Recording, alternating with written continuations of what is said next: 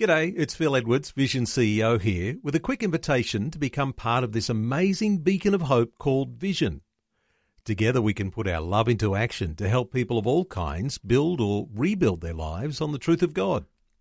Please consider the part you can play during our upcoming Visionathon appeal, remembering that it's your support that makes Vision possible, including this podcast. Audio on demand from Vision Christian Media. Elite athletes don't become elite athletes overnight. They discover a talent and then they set about training and sacrificing, changing their diets, their whole way of life, just to win the prize in their sport. So, what makes us think that we can become spiritually mature overnight? Hi, I'm Berni Dymet, and welcome again to the program as we take another look at your life from a different perspective. I want you to imagine a person who wants to become an elite athlete, whatever their chosen sport may be. This person sets out to become a great tennis player or footballer or, or track and field competitor. And yet all they ever do is they sit on the couch eating chips and sweets and drinking sugar laden soft drink. Would you expect that person to realise their dream of becoming an elite athlete on that sort of a diet and that sort of an exercise regime? Not likely. And yet that's what so many Christians do. They want to live a life of spiritual victory in Christ, and yet they fail to turn away from the things that are ruining their lives. Those things have a collective name in God's book. He calls them sin. Have a listen to the Apostle Paul's take on all of this. Romans chapter 6, verse 21 to 23. So, what advantage did you get from the things of which you are now ashamed? The end of those things is death. But now that you have been freed from sin and enslaved to God, the advantage you get is sanctification. The end is eternal life. For the wages of sin is death, but the free gift of God is eternal life in Christ Jesus our Lord. For much of my life, I shied away from God simply because I thought that becoming a Christian meant living out some outdated, irrelevant bunch of rules that would restrict me and constrain me, a bit like a straitjacket. That's the view that so many people have of being a Christian. You can't do this, you can't do that. How's a person supposed to have any fun in life? What surprised me, though, when I looked closer at it, is that God only tells us not to do the things that are actually going to hurt us and hurt other people. And the list of do's and don'ts, well, it's actually quite small in the scheme of things. And yet, still, there's always at least one of those that we want to hang on to in our lives, isn't there? Listen up. There is no such thing as a small sin. Hang on to any sin, and eventually it's going to kill you. Let it go, and the reward is freedom today and eternal life for the rest of eternity. Over the last few days on the program, we've talked a lot about the powerful transformation that happens to you and to me the moment we believe in Jesus. Our past is completely forgiven as far as the east is from the west so far does God remove our transgressions from us. So much so that our past misdemeanors become completely irrelevant in God's eyes. And in God's eyes, we're as pure and as blameless as Jesus himself. That abundant mercy and grace is a kindness and a generosity that is simply indescribable. And that kindness and generosity is actually meant to have a transformative impact on our lives. Romans chapter 2 verses 3 and 4. Do you imagine, whoever you are, that when you judge those who do such things and yet do them yourself, you will escape the judgment of God? Or do you despise the riches of his kindness and forbearance and patience? Don't you realize that God's kindness is meant to lead you to repentance? Isn't it funny how quick we are to judge others and yet how readily we find excuses to rationalize our own behavior? Maybe it's time for us to stop kidding ourselves. Other people's sin, by and large, isn't our responsibility, but our sin is. And one day Jesus will come back to judge the living and the dead. Each one of us, Christian and non Christian alike, will stand before Him to give an account for our lives, our behaviour, and our sin. Make no mistake, Judgment Day is coming, but right now, God has done everything that needs doing. He has shown us every kindness, He has given us every opportunity to repent to turn away from the things that we know are wrong and to turn our lives back to Him.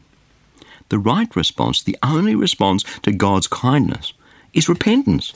That the right response, the only response to Jesus' death on that cross, is letting go of our sin and loving Him in word and in deed. Surely that's not too much to ask, is it? And it's not as though we're powerless to change because God gives us the very power we need to leave that sin behind. He never takes us to a place where temptation is more than we can bear. 1 Corinthians chapter 10 verse 13. So if you think that you are standing, watch out that you don't fall. No testing has overtaken you that is not common to everyone. God is faithful, and He will not let you be tested beyond your strength, but with the testing, He will also provide the way out so that you may be able to endure it. Let's be honest, we all struggle with sin. Somehow, each one of us has that one Achilles heel, that one temptation, that one sin that we're vulnerable to. And doesn't the devil know it? He waits for just the right time when, when we're tired, when we're distracted, when we're under pressure, when we haven't prayed or opened our Bible for a few days or weeks, and, and then whammo, he swoops in and he strikes. The result? We succumb to the temptation. We stumble. We suffer guilt. We suffer condemnation. And we want to run and hide from God, just like Adam and Eve did. What's your Achilles heel of temptation and sin? What are you struggling with? Are you wondering what you can possibly do to overcome it? Well, here's a powerful promise from God. Whatever it is, He will never allow you to be tempted beyond your ability to withstand the temptation, and He will always provide you with a way out.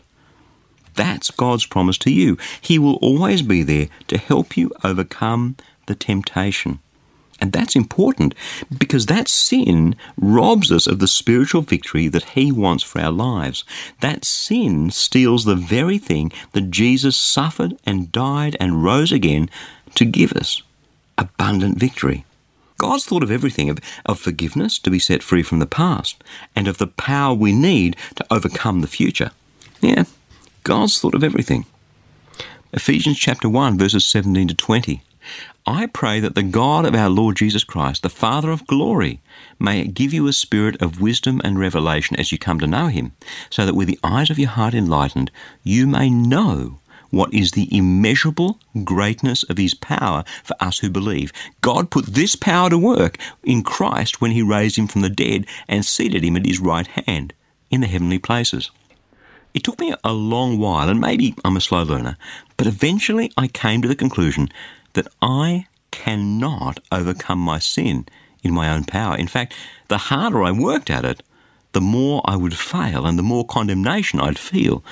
So far as I can see, working harder at becoming a better Christian is a recipe for a life filled with guilt and condemnation and failure. What you and I really need is some power. I mean, serious power to overcome our sin. And not surprisingly, God already has that figured out. Through the Apostle Paul, there in Ephesians chapter 1, that verse we just read, he tells us that we already have available to us the same immeasurably great power that raised Jesus from the dead to give us a new life. If I go back to the original Greek words, which I don't do very often on the program, and I try and transliterate the meaning of the verse, it, it comes out like hyperbolistic, megathonic, dynamic power. That same incredible resurrection power to overcome your sin is available to you now, today, through Jesus. So stop praying for power and start praying with power. You have the power to live your life in spiritual victory. It's already been given to you. That's the God honest truth. And it's the truth that will set you free to live your life in victory over the devil, over sin, and over every obstacle this world throws in your way. Life can be hard work some days. And as that daily grind just kind of grinds away at us, it's easy to forget that Jesus died and rose again to give us victory. That's why every now and then, just as the Spirit leads, perhaps when you least expect it even, I'd love to send you a short text message of encouragement straight to your phone. That's what Victory SMS is all about. Roughly every other week, I ask the Lord, what word of encouragement could I give today? So if you like the occasional word of encouragement, head across to victorysms.org and when you do subscribe, you'll immediately receive a free copy of my ebook, Power Unlimited. Thousands already have, and the most common response, hey, that's exactly what I needed to hear today. How did you know that? Thank you so much.